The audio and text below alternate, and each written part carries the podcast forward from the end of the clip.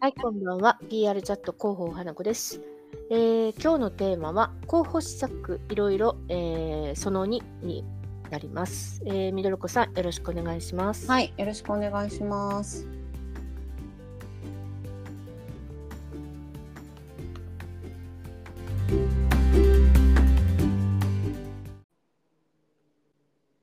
では、えー広報 PR で行うべき施策についてシリーズで紹介しておりますが、今日はその2回目になります。はい、えーまずあの広報のご担当者が、まあ、毎年活動したいことのトップに上がってくるっていうお話を前回、えーシリーズ1で、えー行いましたが、まあ、メディアリレーションですね。はい、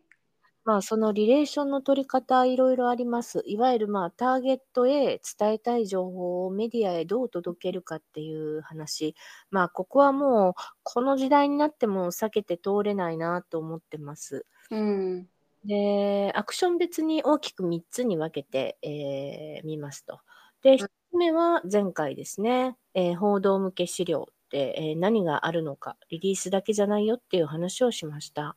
はい、えー、2つ目、今日ですが、えー場作りですね。はい、で、3つ目、えーは次回ですが、メディアと直接対峙という話を、えーさせていただきたいなと思ってます。はい、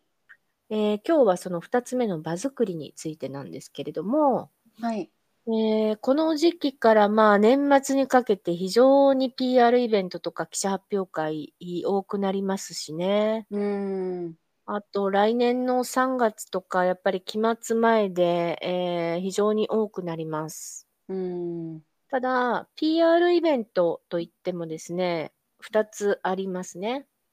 はい、えー対象ですが、1つは一般向けイベント。うん、うん、まあ、街中でやったり、いろいろビルの中でポップアップみたいなものだったりするんですけれども、はい、あとはまあメディア向けですね、報道陣に限って行うものになりますが、はい、えー場合によっては両方ターゲットにしたりして構成する場合もあります。うん、それはあのどういうことかというと、一般で賑わってる様子をメディアに撮ってもらうっていうやつですね。ああ、なるほど。はい。これはその場所で、あのー屋内、屋外問わずやったりしますし、あとは、あのー屋外広告ですね。ちょっと面白い屋外広告をごよ、あの設置したときに、そこにこう、一般の人たちがスマホを向けてですね、絵に撮ってる、こう、様子だったりとかをメディアに取材してもらうっていう仕掛けもやったりしますね。うん、はいえーまたメディアとの場作りについては記者発表会って、まあ、あの結構一番スタンダードなものがありますがはい、実はそれだけじゃないんですよね。うん、あの他にはさて何があるでしょうかみどるこさんわかりますか勉強会みたいなやつですかね。そうです、そうです。はい、その通りで、記者発表会の他にあるものは、えーメディアとの場作りは、記者勉強会とかですね、あと記者懇親会っていうのもありますね。うん、この2つの違いはですね、まず勉強会はもうその名の通り、懇親とかはなくですね、ひたすら、えー自社の業界についてお勉強していただくという場です。そういう場合は誰がこう登壇するのがベストなんですか。そうですね。やっぱりあの業界をのことを何聞かれても分かるようなご担当者であれば、特にあの広報の人一人だけではなくても結構ですね。あ、じゃあ社長じゃなくてもいいってことですね。あ、もちろんです、もちろんです。むしろ社長じゃなくて大丈夫ですね。うん、はい。はい、社長がいるとですね、どうしてもその記者発表会的になっちゃうんですよ。うん、で、発表されたことは全部、あの、発表会という体でやってしまうと、すべて記事になっても何も文句言えないっていうことになっちゃうので。ああ、勉強会とかでな、いまあ、べ勉強会の体で開催すると、はいあまりそれは記事にすることは目的にしてない会ということ。そうですすね。そうですね。うーん、はい。なので、あの、進行の方もですね、非常にあの、そこは気を使うべきで、冒頭にそのことをお願いするべきですね。ああ、今回はそういう業界への理解を深めるためなので、そうで記事とかははい、ご遠慮くださいご遠と慮。くださいと、はいもしあったら、まあ、追って取材という形でそうですお受けしまそうですみたいな感じですかね。はい、おっしゃる通りですね。あーなあるほのど後日でもいいですし、その回の後、個別に取材受けるでも全然構わないと思います。うーんはい、むしろまあそういう声が出てくるであろうっていうことです。やっぱりメディアとの場作りはね、どうしてもそこ避けられないので、うんまあ、まずはじっくりお勉強していただくと。なぜなら、4月、もうね、10月も終わりになりましたが、あの、必ず4月と10月はメディアの方も、あの、配置替えっていうのもあります。はいなので、えー今まで IT 担当してたのがいきなり職になったりするわけですね。はいはいそうすると、あの、今もメディアの方、非常に記者の方、特に困られてるんですけれども、うんやっぱりこう、どこにそのことを聞いていいかみたいなのは、やっぱり先輩とかから教えてもらえてないので、記者さんは。あーほぼほぼないですね、そういう場は今。もう自分たちでじゃあ探すしかないって感じそうでです、そうです。ですので、あの、今、その人事配置替えした新任の記者の方に向けてですね、そういうご案内をすると非常に喜ばれると思います。うーんなるほどはい。で、新任の時からですね、やっぱり仲良くなっておくとですね、ずーっとそのメディアリレーションできますね。そうですね、うん、だからそういうことを、まあ、あの企業はこのその業界のことに対して例えばですが4月と10月年2回に必ず記者向けにそういう場を開いてくれるっていうあのポジションを取っとくっていうのも一つだと思います。うーんそうすると何かあった時にこの業界について、えっと、取材をしたいっていう風な問い合わせが必ず入りますよね。そうですねはい、ちょっと教えてもらいたいとかむしろなんかそういう場作りになったきっかけになるような勉強会になるんじゃないかなと思いますし、うん、うんうんはい、私もこれまでいろいろ経験しましたね。大学とかはもう常にやってますからね。あーはい。なるほ二つ目がその記者懇親会になります。どはいまあ懇親会とか懇談会とかいろいろ呼び方はその企業とか団体によって違いますが、はい、まあ懇親会っていうのはまさに懇親を深めるっていうことなんで、はいえっ、と、まあ、月1はちょっと多いですが、2ヶ月に1度ぐらい、そういう場を開いてですね、少しまあ、ちょっと、何ですかね、軽い軽食ぐらいはご用意して、うんで、まあ、立食形式みたいな形で、どういう記者も、えっと、お話ができるような場作りを作ったりしますね。そこではじゃあそのあまり勉強会みたいなことはせず、はい。ただ本当にただただ、雑談ベースみたいなそうです、そうです。うんはい、まあそこで気をつけないといけないのはオフレコがないっていうこともね、さっきのあの記者勉強会もそうですけど、メディア対峙の場所ではもうあらゆる場でも、えっ、とオフレコはないっていうふうにあの思っておいてください。ついついね、うんなんかまあうん場合によってはちょっとお酒の場にする企業さんもありますが、ちょっと気が緩んじゃって、ついついなんかこう余計なことを言っちゃうとかね。うんっていうのもあるので、まあ軽食ぐらいでいいんじゃないかなとランチとかねいいと思いますね。ああ、はいさっきのじゃあ勉強会をやった後に懇親会みたいなのもありなんですかありですね。まあありですね。た時だ間が長くなっちゃいますかね高速そうですね長くなるのとやっぱり勉強会は新任で懇親会はプロが来たりするので、うんうんううんんなんかそこをこう混ぜない方がいいかもしれないです。あ聞きターゲットのメディアさんが違うってことあそうですね参加るはい、聞きたいことと伝えたいこととそこでこうちょっと食い違ってきちゃうので。うん例えば記者発表会にインフルエンサーさんを入れるのと同じですね。ああそうなっちゃいますね。なるほどはい。あの記者さん側もちょっとお互い気分悪くなっちゃいますね。新任さんとプロがいたら、プロが聞きたいことと新任が聞きたいことと勉強したいことが多分ちょっと違うので、懇親会はもうじゃあその記者その業界はもうかなり知ってる精通した仲のいい記者さんとかをお呼びする感じってことあ、そうです。はい。うんうん、もちろんそこに新任の方ついてきたりもしますし、はい、あのー一人で来られる方もいらっしゃいますが、基本的にはそのスタンス企業側開く場あの側のスタンスの問題ですね。なるほどきちんとやっぱりちゃんと一旦分けておくっていう礼儀みたいなものになりますが。なんかすごい有名な大企業とかだと懇親会とかのレベルでもいろんな情報を聞き出せそうと思っては記い者はいはいはそうい。ですけど、うんなんか一般のその名の知られてない小さい中小企業とかだと、うんうんまだ勉強会とかだとこう、新しく知ることがあるのかなと思って、うんうん参加率は高そうですけどはい懇親会になんか来る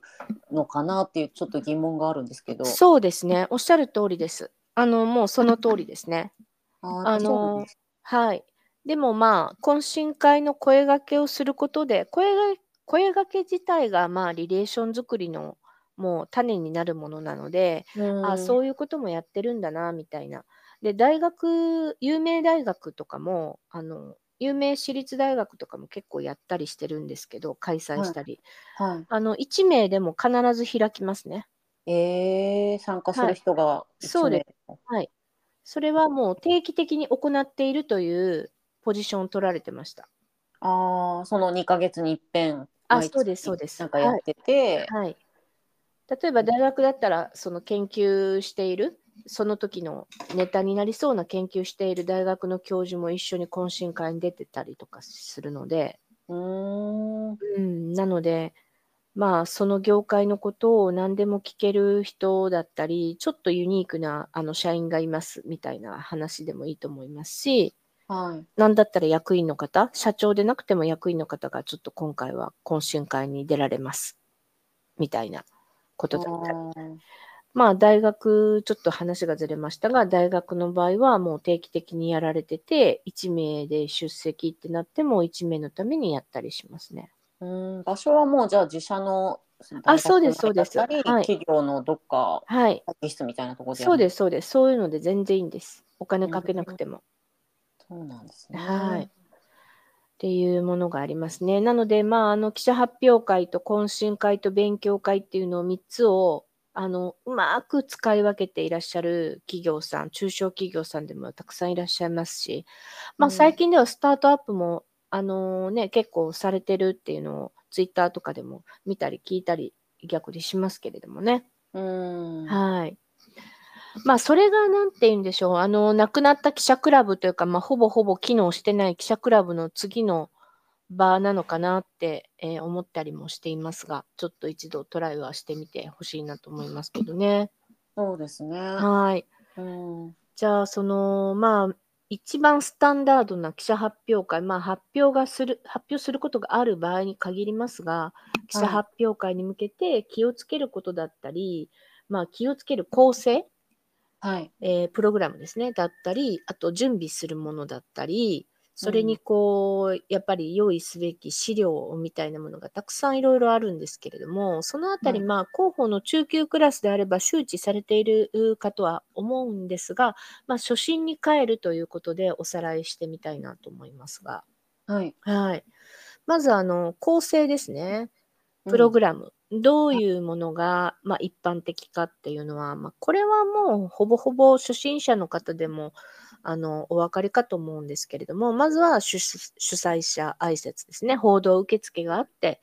主催者挨拶がありあはとい事業部担当のおお話発表の中身ですね、うん。一番コアになる部分ですありでその後にまあフォトセッションがありうん。えー個別取材がありみたいな、まあうんうん一般的なものですね、はい。があります。で、記者発表会終わったら、そこに当日やっぱり来れない記者さんもいるので、その後にすべきこと、終わ終わるのが例えば、いちえっ、と、開催時間ですね、まず。開催時間は午前中は避けるべきですね。うん。やっぱり稼働してない、えーメディアさんたくさんいるので、まあ大体12時、早くても12時前ぐらい。お昼にかぶっても全然構いません。ああ、そうなんですね。はい。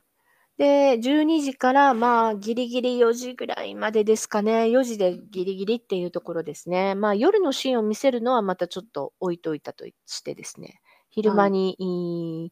いやと記者発表会の時間帯としては、まあ、昼の12時から4時の間でだいたい1時間ぐらいで終わるうんうんみたいな構成かなと思いますね。はいなので、えっと、例えば1時から、えー報道受付をして、まあ、えー始まりました。で、終わるのが、例えば2時半に終わりますとか3時に終わりますってなったら、そこからすぐに事後リリースを打ってください。はいこういうことを発表しましたっていう。で、とあの会場はこんな感じで賑わいましたみたいな、ちょっと会場でいろんな質問が出たことでもいいので、それを、えー、と見出し、タイトルに、リリースのタイトルに入れると目を引きますんで、そういった構成で、えー、とすぐに記者発表会終わってすぐにですね、事後リリースを配信していただくとですね、あの場合によっては夕方のニュースだったり、うん取り上げられる有有刊誌に載ったりですね有刊に載ったりしますんで、はいはいそれがちょっとでもやっぱり時間が経ってしまうともうびっくりするのはなんか2日後に出されるっていうね記者あの記者さんじゃないや企業さんも聞いたことがあるんですけどもそれはもう、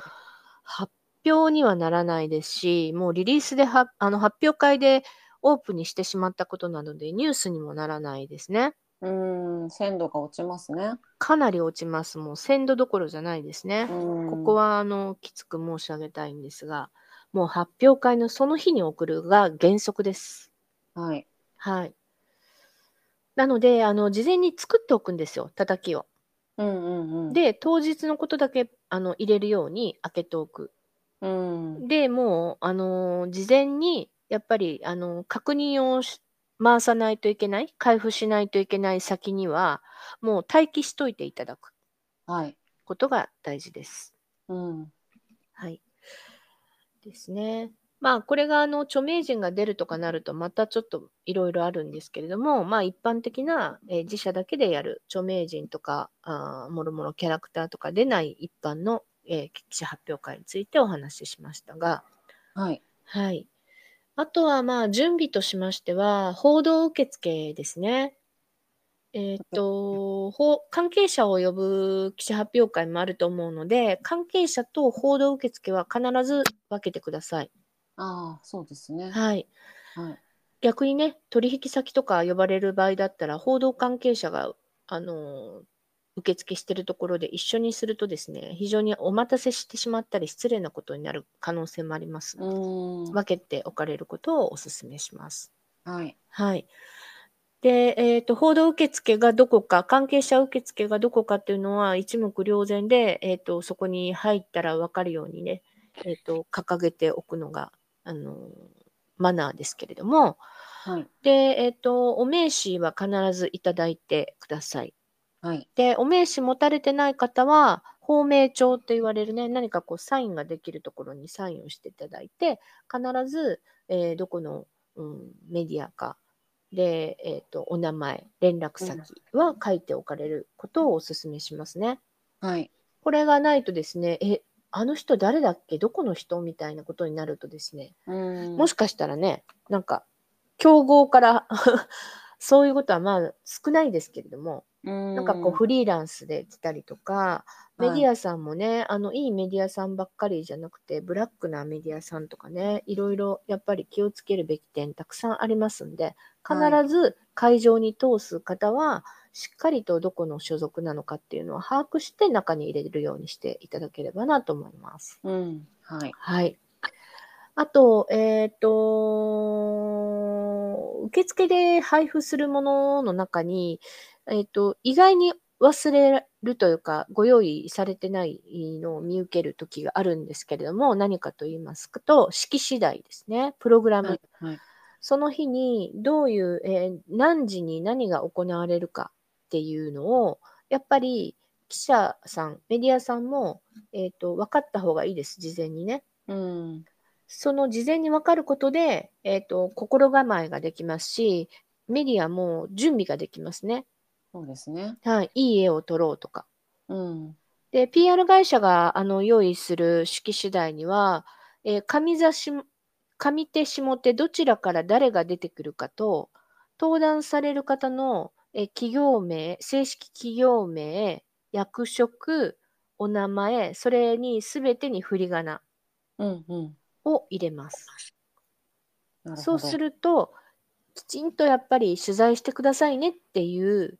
あの意思表示ですね企業側からメディアに対して。やっぱりメディアも人ですからうんはいこう受付で資料をもらった時にプレスリリースとか取材案内状だけポンって渡されてですね、もうひどい時にはプレスリリースもなかったりとかですね、うんなんか勝手に記事書いてみたいなあのスタンスだとですねそれはもう報道になんでこんなところに来ちゃったんだろうって記者も思いますよね。そうですねはい、だそのあたりからもうメディアリレーションですから、うんはい、あの会社全員で、えーその場にいる人全員でですね温かくうーんと、まあ、できるだけあの確実に情報を届けるという態度であの迎えるっていうのが記者発表会になります。うんはい、そうするとですね記事の内容もやっぱり変わってくるんですよ取材も。ああ手を挙げて取材する方もですね人ですからやっぱり。そうですねはい、もう大事ですね本当に大事ですここ。うんじゃあでやっぱりしっかり事前準備をしておくべきですね、あそういうのもそうです、そうです、そうですね。んはい、もうちょっとそのあたりですね。あのついついもう慣れてきてしまってなおざりになってないか今一度ですね今のお話振り返ってあの準備に努めていただきたいなと思いますね。はいはい。では、えー今日はこのくらいにしますが、もしあの追加でね、質問したりとか、あの、なんかこういうことについて聞きたいんだけど、みたいなとこあのことがあったら、えー X のですね、PR チャット広報花子のページがありますので、そこで DM うーなり、えーオープンでもいいですので、ご質問いただければと思います。よろしくお願いします。はいお願いします、はい、ありがとうございました。ありがとうございました